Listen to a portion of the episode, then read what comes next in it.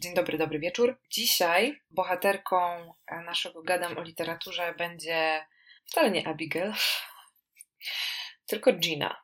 Georginia Witaj, czyli główna bohaterka powieści Magdy Sabo, Tajemnica Abigail. Widzicie to, tę powieść w lustrzanym odbiciu, ale jeśli potraficie czytać w lustrzanym odbiciu, to, to widzicie, że tutaj jest napisane Szabo. Natomiast ja Wiedziałam już kiedyś, że język węgierski, no on oczywiście różni się od polskiego, w ogóle różni się od y, prawie wszystkich języków europejskich, bo nie należy do języków słowiańskich na przykład, ani do germańskich. W każdym razie, że jak pojawia się szy, to trzeba, trzeba by czytać s. I na odwrót, jak jest S, to trzeba czytać esz. No to nie będę z tym dyskutować. W każdym razie gdzieś tam w internecie sprawdziłam sobie w jakimś słowniku wymowę. Było Magda Sabo. A w zasadzie Sabo Magda. Najpierw nazwisko, później imię. Kiedy przeprowadzałam ankietę u siebie, okazało się, że tę powieść bardzo mało osób kojarzy, a szkoda. Dlaczego szkoda? No to mam nadzieję, że uda mi się dzisiaj powiedzieć. E, słuchajcie, dzisiaj w ogóle będzie tak mało fachowo, a bardziej emocjonalnie. Dlaczego? Ponieważ ja nigdy się tą książką jakoś naukowo nie zajmowałam. Poprzedniej gadam o literaturze, mówiłam o takich książkach, które gdzieś oczywiście lubiłam, kochałam i tak dalej, ale na przykład czytałam wiele razy albo czytałam artykuły na temat pisarki e, czy też konkretnej książki. Zajmowałam się konkretną książką w szkole też i wiecie, miałam to tak jakby opracowane, przetworzone z, z języka takich prostych, czytelniczych, prostych, po prostu czytelniczych emocji na taki język bardziej fachowy. No, a jeśli chodzi o tę powieść, to ja Tajemnicę Abigail czytałam raz, tak. To jest w ogóle jakiś ewenement, bo ja przeważnie czytam takie książki, które mi się podobały, ja czytam wiele razy. I jak to się u mnie zaczęło? Otóż, będąc młodą dziewczyną, natrafiłam w telewizji, na teatr telewizji, gdzie główną rolę grała Agnieszka Krukówna. On miał tytuł Abigail. Z tego, co mm, sobie powtórzyłam z informacji z internetu, cztery części były tego spektaklu, tego teatru telewizji. On niestety jest nie do dostania, ani legalnie, ani nielegalnie. Nie można sobie zobaczyć go. Ja oczywiście nie popieram nielegalności. Chciałabym, żeby teatry telewizji były udostępnione normalnie, legalnie na VOD, nawet płatnie. No dobrze, później kiedyś widziałam jeszcze film węgierski, a później, jakoś już byłam już pracowałam, to było już dawno po studiach, pomyślałam sobie, kurczę, przypomniała mi się ta książka, chciałabym ją przeczytać. Chciałabym wiedzieć, co, co tam, jak to zostało napisane. Musiałam książkę zamawiać gdzieś tam na Allegro. W międzyczasie e, zdobyłam książkę mówioną, ale nie audiobooka, tylko książkę mówioną. E, ta, z, takich, z takiej biblioteki dla osób niewidzących tak? I on był, była ta książka pięknie przeczytana, bodajże przez Annę Polony. I do tej pory, jak czytam, to mam jej głos w uszach. No a później przyszła, przyszła książka. Książka stała, wyobraźcie sobie, na półce wiele lat. I dopiero w ubiegłym, nie, w tym roku chyba dopiero, wzięłam ją z półki i przeczytałam. I to była taka czytelnicza uczta. Bo oczywiście ważne jest to, jaką historię opowiada ta książka, ale ona jest w piękny, naprawdę w piękny sposób opowiedziana. Ale to za chwilę.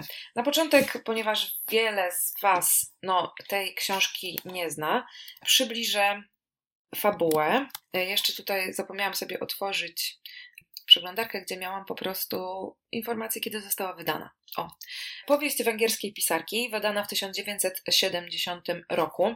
Czytam teraz notatkę z Wikipedii. Jedna z najpopularniejszych węgierskich powieści młodzieżowych. Opowiada o przyjaźni i dorastaniu, a autorce przyniosła międzynarodową sławę. Doczekała się serialowej adaptacji, bardzo popularnej również wśród polskich widzów. Krótka notatka. Ja w ogóle lubię zaczynać od Wikipedii, nawet jak z uczniami omawiałam coś, to zaczynałam sobie od Wikipedii, bo nie oszukujmy się, dzisiaj, jak chcemy się dowiedzieć, o czym coś jest, to zaglądamy do internetu i Wikipedia jest na pierwszym miejscu.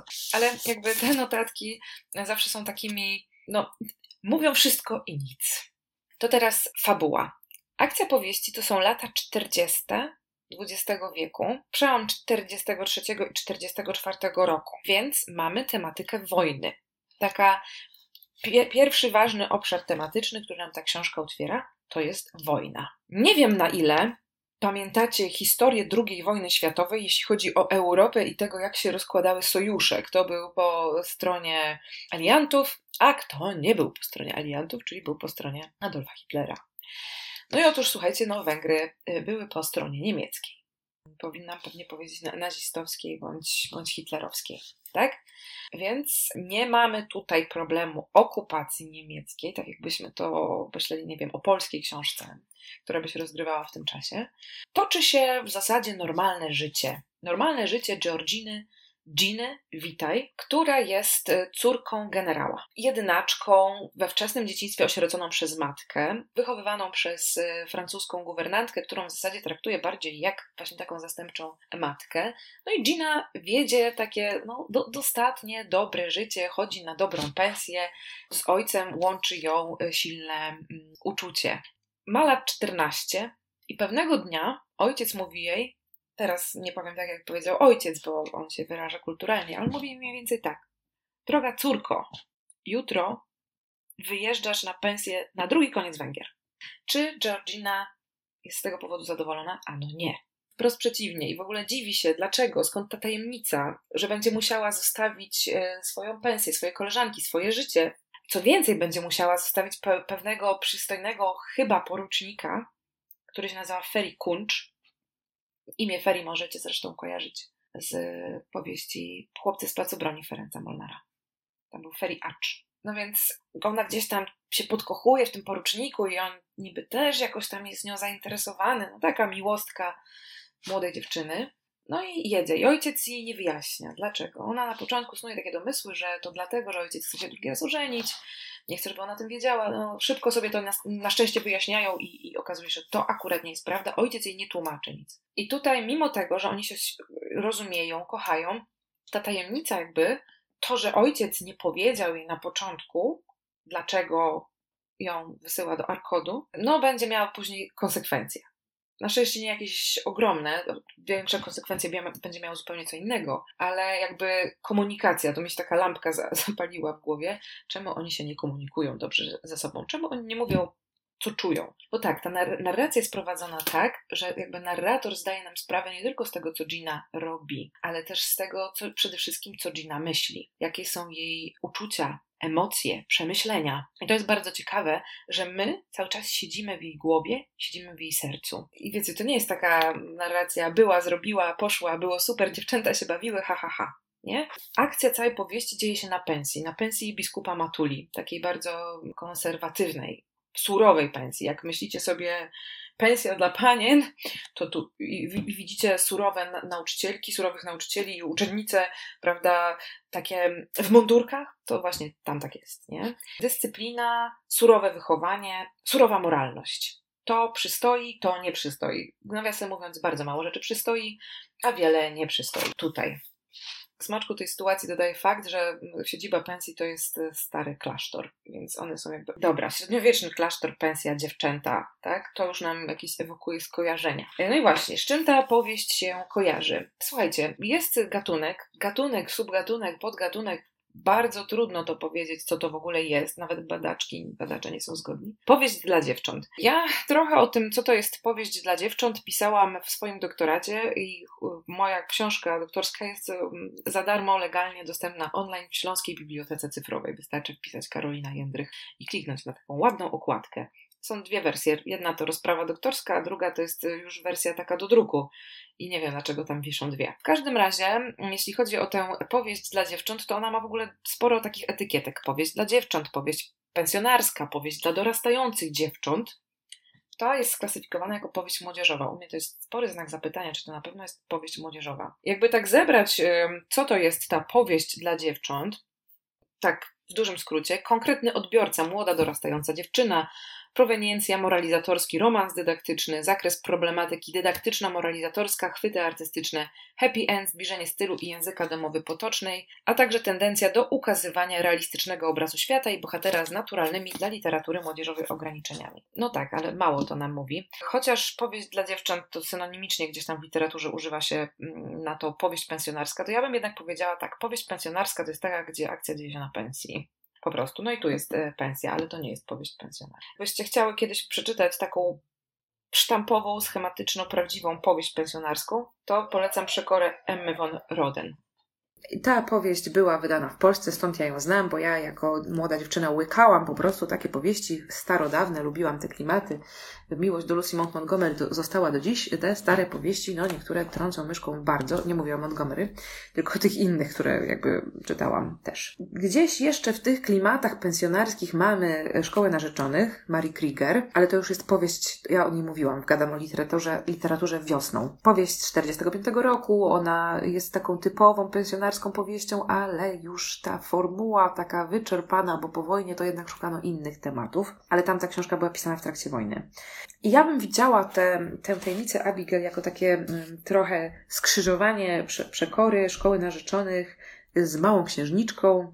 Barnett też o niej mówiłam. I przed pieklem Gabrieli Zapolskiej, tej ostatniej powieści. Ci pewnie nie znacie, ale nie byłyście na polonistyce, nie byliście na polonistyce. Polecam. Polecam. To taka chyba wczesna powieść zapolskiej, przedpiekle. No ale e, dobra. Mówi się, że w powieści dla dziewcząt musi być ten dydaktyzm, takie umoralnianie. No tutaj tego nie ma, bo ta powieść jest o zupełnie in, czym innym. Jeśli tak ogólnie, o czym jest ta powieść? O dorastaniu.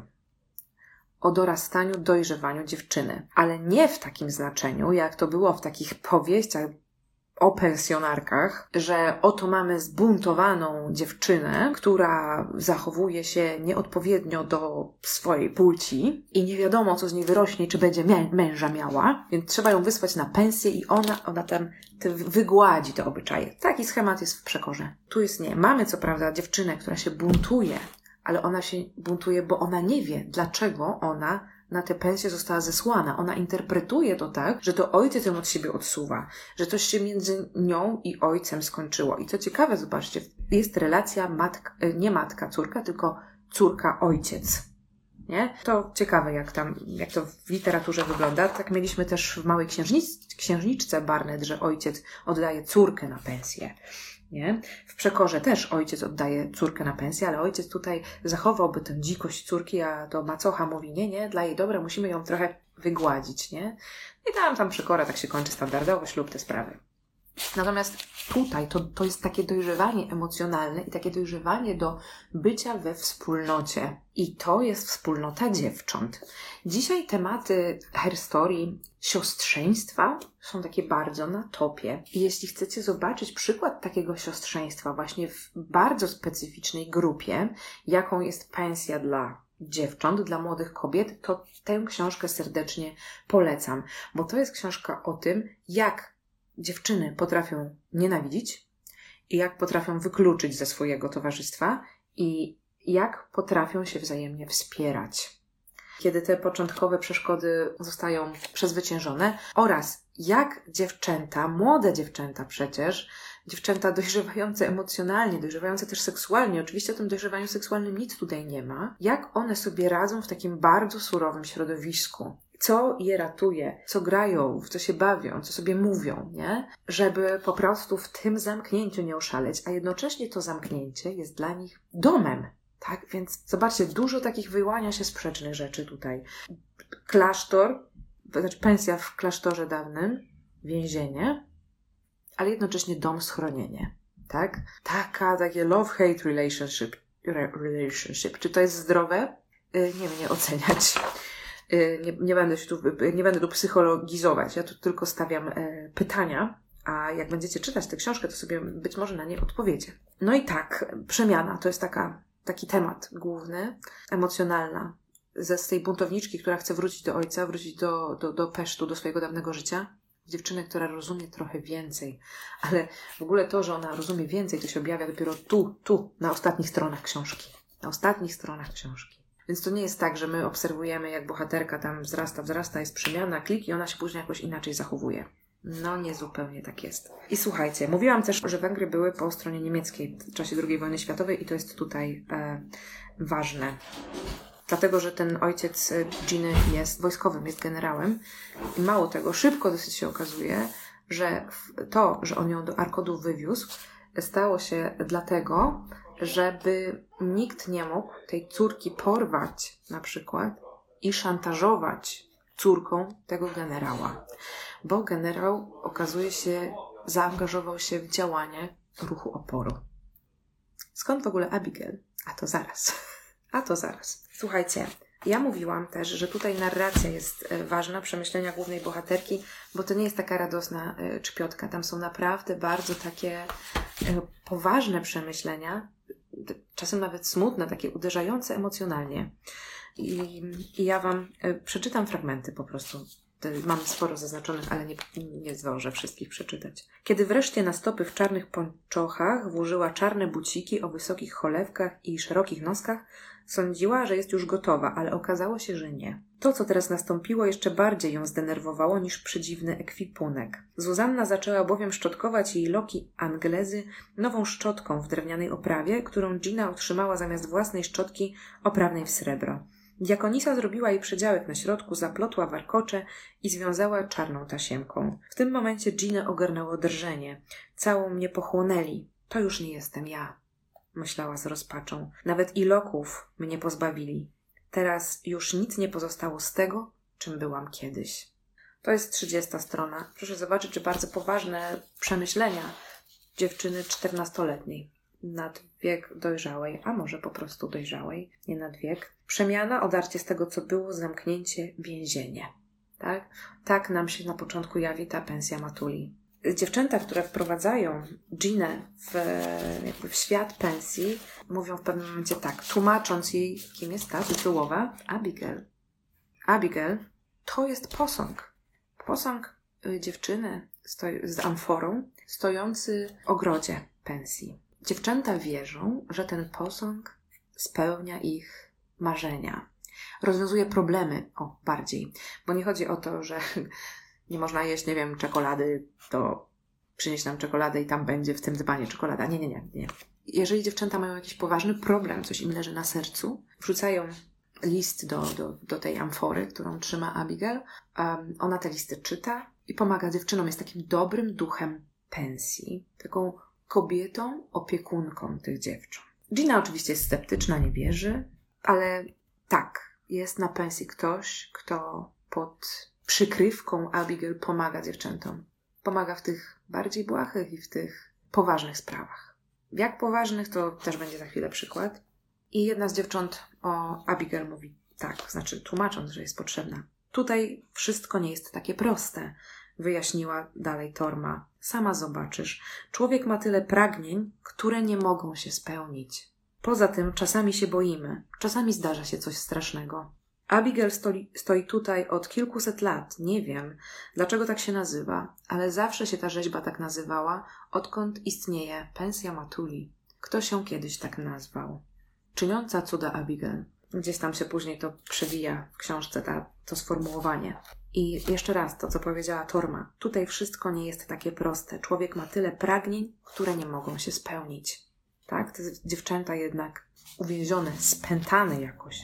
No i co się dzieje? Gina zamiast gładko wejść w towarzystwo koleżanek, bo zapowiadało się, że będzie super, no jednak robi coś złego. Z punktu widzenia jakby tej społeczności, swojej klasy. Klasy piątej. Jest tam razem z nią 20 dziewcząt. Występuje jakby przeciwko grupie. Nie będę zdradzać szczegółów, bo zostawię trochę wam tajemnicy. I teraz tak, no niby dziewczęta później się z nią godzą, wyciągają rękę, pozory są zachowane. To jest w ogóle świetna książka o tym, jak grupa potrafi zachować pozory. Nie pokazywać niczego po sobie, jak nauczyciele dają się wpuścić w maliny, jak nauczyciele czasem przyjmują takie gładkie kłamstwa, bo nie chcą widzieć prawdy.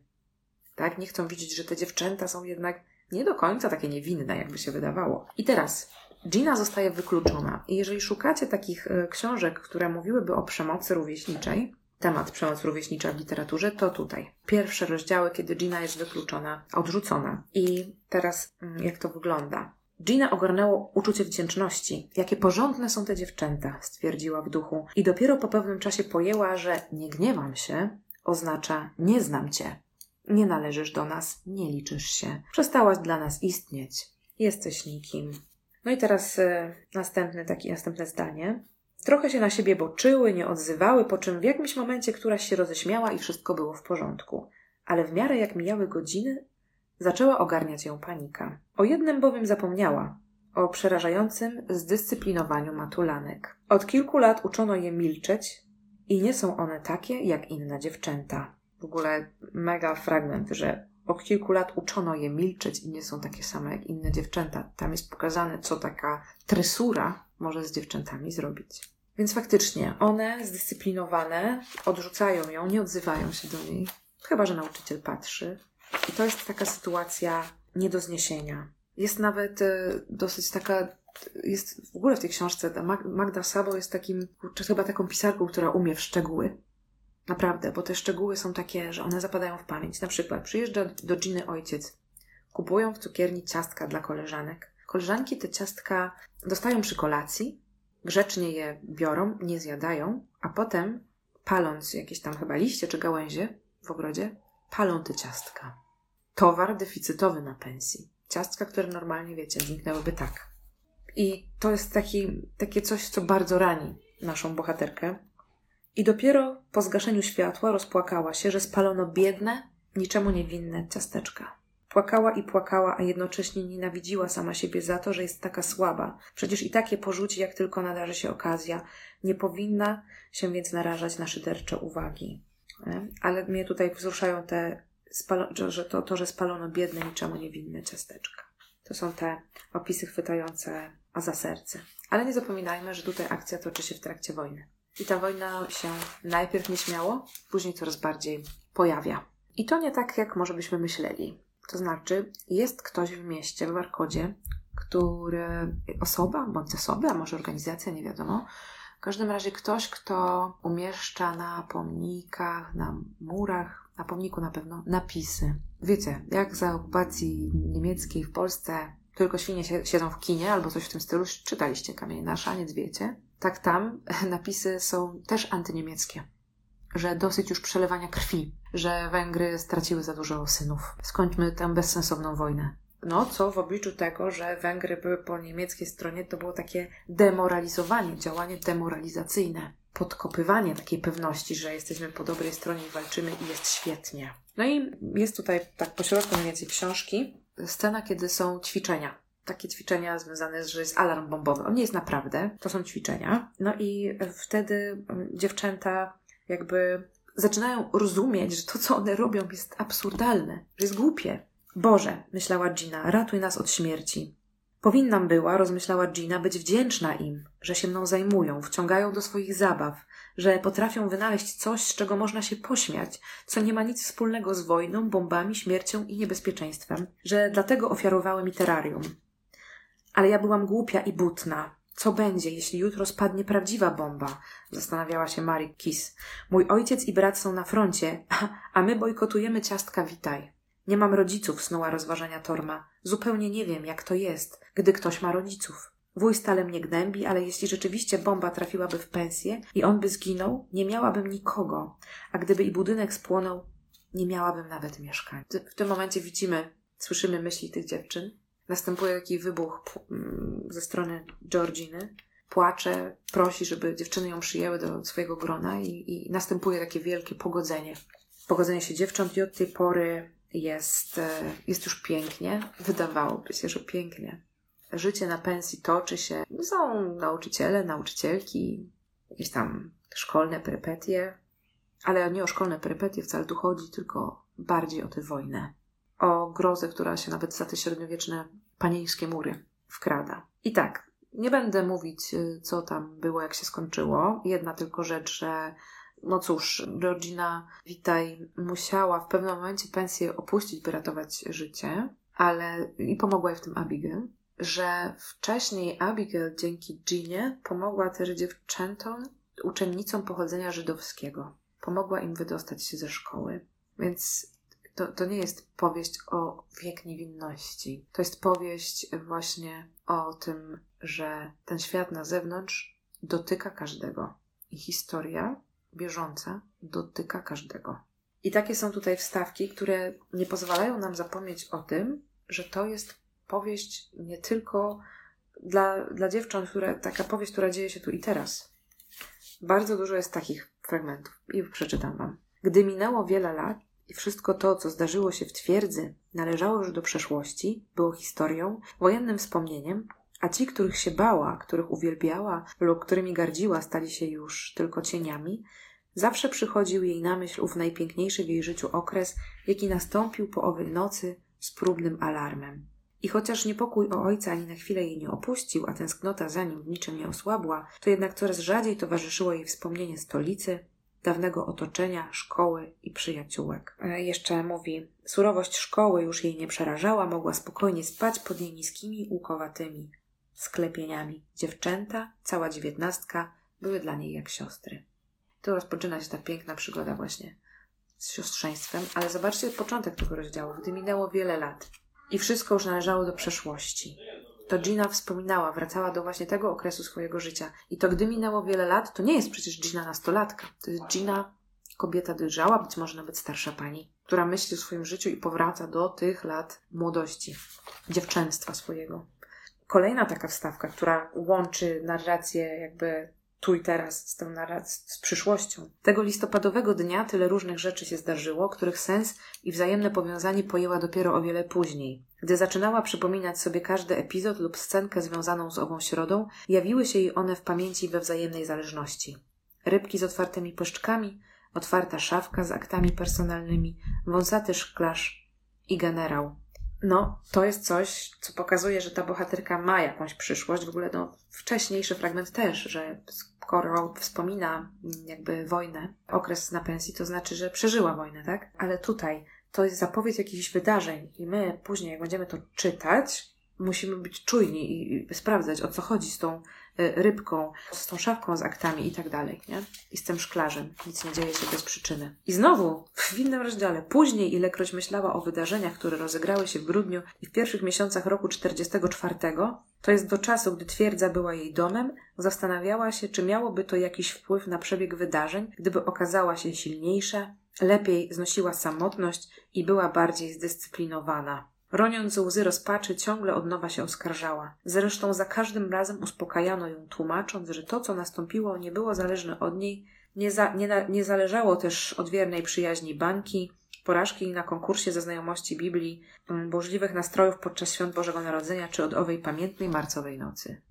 Nie, wiemy, że coś się wydarzy. Ta powieść nie pozostawia czytelnika spokojnym, my sobie przeczytamy i dobrniemy do happy endu. Nie.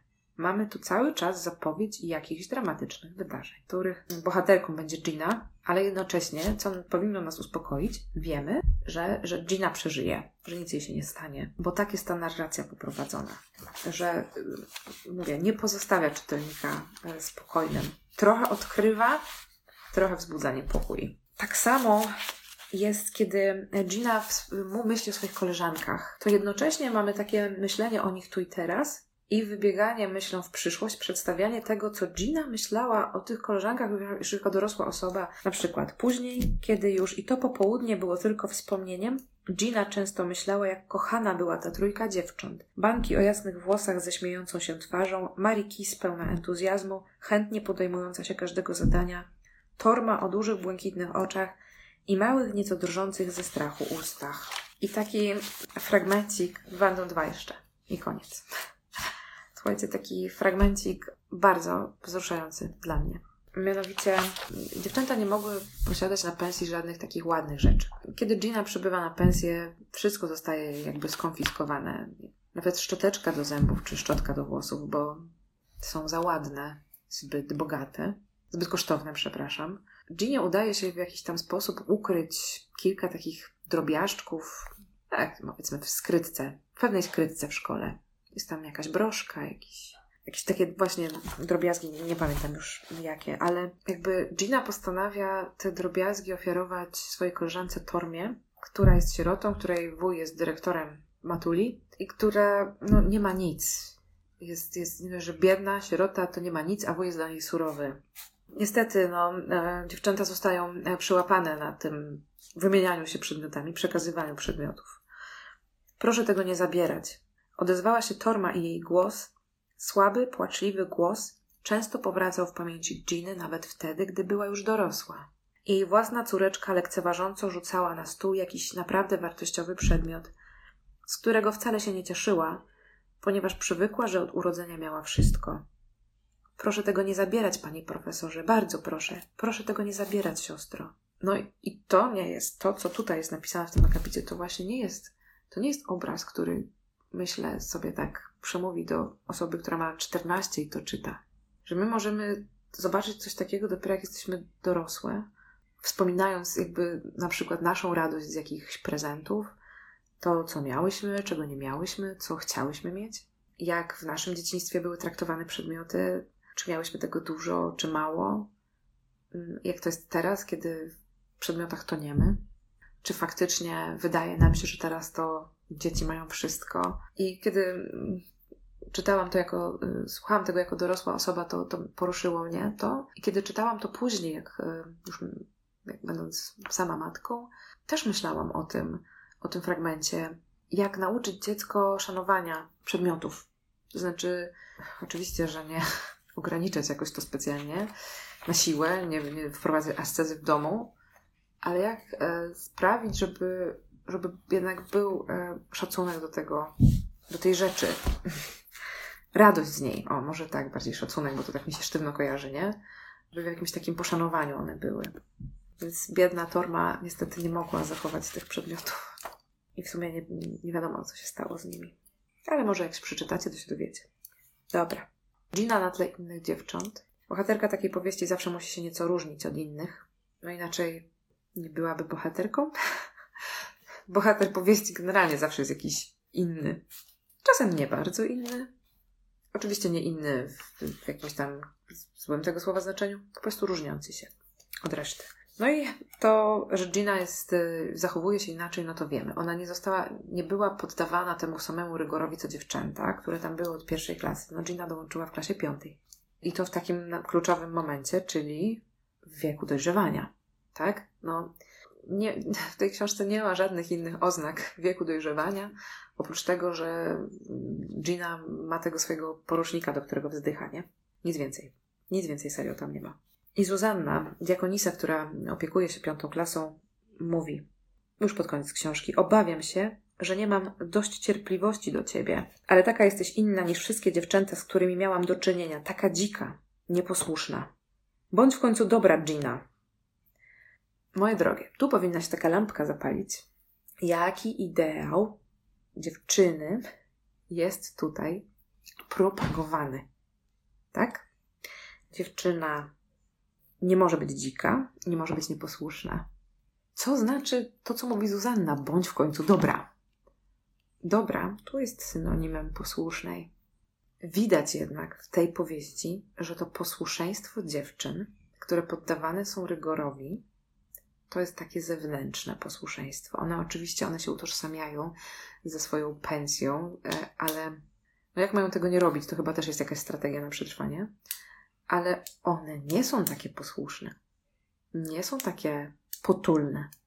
One nie żyją wszystkie pod linijkę i zgodnie z tym regulaminem. To jest naprawdę w tej powieści dowód na to, że nie da się tak człowieka wytresować i podporządkować, jakby się chciało. Że, jakby to powiedzieć, motywacja zewnętrzna naprawdę nie działa. Są oczywiście dobre strony, tak, dyscyplina i jakby samokontrola. Samokontrola dobra czy niedobra, też możemy się zastanawiać. No ale do brzegu. Słuchajcie. Jest taki tam e, Roland Barthes. Był. I on napisał kiedyś taki esej. Ja sobie zapisałam tytuł, żeby nie przekręcić. Nigdy nie udaje się mówić o tym, co się kocha. Ja na pewno ten esej czytałam na studiach, ale kurczę, nie pamiętam go. Ale ten tytuł utkwił mi w pamięci bardzo właśnie. Nigdy nie udaje się mówić o tym, co się kocha. Ja tę powieść bardzo lubię i mam taki właśnie emocjonalny do niej stosunek. I tym się w sumie chciałam podzielić też, też tutaj, tym, że ona mnie bardzo zafascynowała i ja chętnie zapoznam się z, z innymi książkami Magdy Sabo. Z tego, co patrzyłam, to nie jest ich dużo przełożonych na język polski, ale ja na pewno nie zapoznam się z książką Magdy Sabo w najbliższym czasie, bo dla mnie czytanie tej powieści to był duży wydatek emocjonalny. Właśnie przez to, że ta narracja taka była, która trzymała mnie w napięciu, która zapowiadała jakieś tam szczęśliwe zakończenie, ale jednocześnie wprowadzała ten nastrój napięcia, oczekiwania na to, że coś się wydarzy. Nie? No, więc słowem podsumowania. Pensja, siostrzeństwo, wychowanie dziewcząt, wojna, szkoła jako dom, szkoła jako więzienie, relacja córka-ojciec. I oczywiście motyw tego, że tym dziewczętom zamkniętym musi ktoś pomagać, muszą mieć jakieś oparcie, choćby w postaci wymyślonej. I kim jest ta postać? Jak jesteście uważnymi czytelnikami, to się domyślicie. Ja jestem uważną czytelniczką, ale się nie domyśliłam, więc w sumie nie wiem. I to jest zakończenie tej powieści. Tam się w zakończeniu objawia, kim jest Abigail i dlaczego pomaga tym dziewczętom. I jak jeszcze opowiem, i jak jeszcze inaczej Abigail działa na rzecz, powiedzmy, społeczności. Słuchajcie, tyle. Pogadałam, pogadałam. Nie widziałam żadnych pytań w trakcie. Widziałam tylko, że co, co jakiś czas ktoś się włącza, wyłącza i tak dalej, i tak dalej. Więc słuchajcie, czy macie jakieś pytania do mnie? O, serduszko dostałam, dziękuję. Zachęcam do lektury. Nie będzie łatwo ją zdobyć. Biblioteki pozamykane. Tak jak wspominałam na początku, ja swój egzemplarz zdobyłam na Allegro. Dziękuję Wam. W razie jakichś pytań, to wiadomo, można zadawać w komentarzach. Ja będę odpowiadać. Kiedy powstała ta powieść? W 1970 roku. I w, tu mam polskie wydanie. 1977. No właśnie, kurczę, 70 rok, nie? To nie była powieść, która była pisana w trakcie wojny lub tuż po wojnie. To są, zobaczcie, jakieś takie, to co działo się na pensji, taka retrospekcja trochę, nie? Pisanie z dystansu. Ja nie wiem, czy tam są wątki autobiograficzne. Trafiłam na taką pracę licencjacką w sieci. Wątki autobiograficzne w powieściach Magdy Sabo, ale było tylko streszczenie tej pracy. Nie było pracy do wglądu. A praca powstała chyba na, na ujocie i na, na wydziale hangarystyki, więc być może nawet powstała w języku węgierskim. Nie wiem. Aha, jeżeli ktoś z Was posługuje się językiem węgierskim, to na YouTubie można znaleźć y, serial węgierski, cztery części, zblokowane po dwie i obejrzeć. A nawet jeśli nie znacie węgierskiego, to możecie jakby przeczytać książkę, a potem zerknąć sobie na tę realizację. Bardzo żałuję, że, że, że nie ma polskiego teatru telewizji z Agnieszką Krukówną w roli Giny. Tak jak już mówiłam, Piotr Franceski grał jej ojca. No, może kiedyś, może kiedyś teatry telewizji się gdzieś pojawią do zdobycia legalnie, do obejrzenia, bo to były naprawdę cenne produkcje. No. Dobranoc. Do zobaczenia. Do usłyszenia.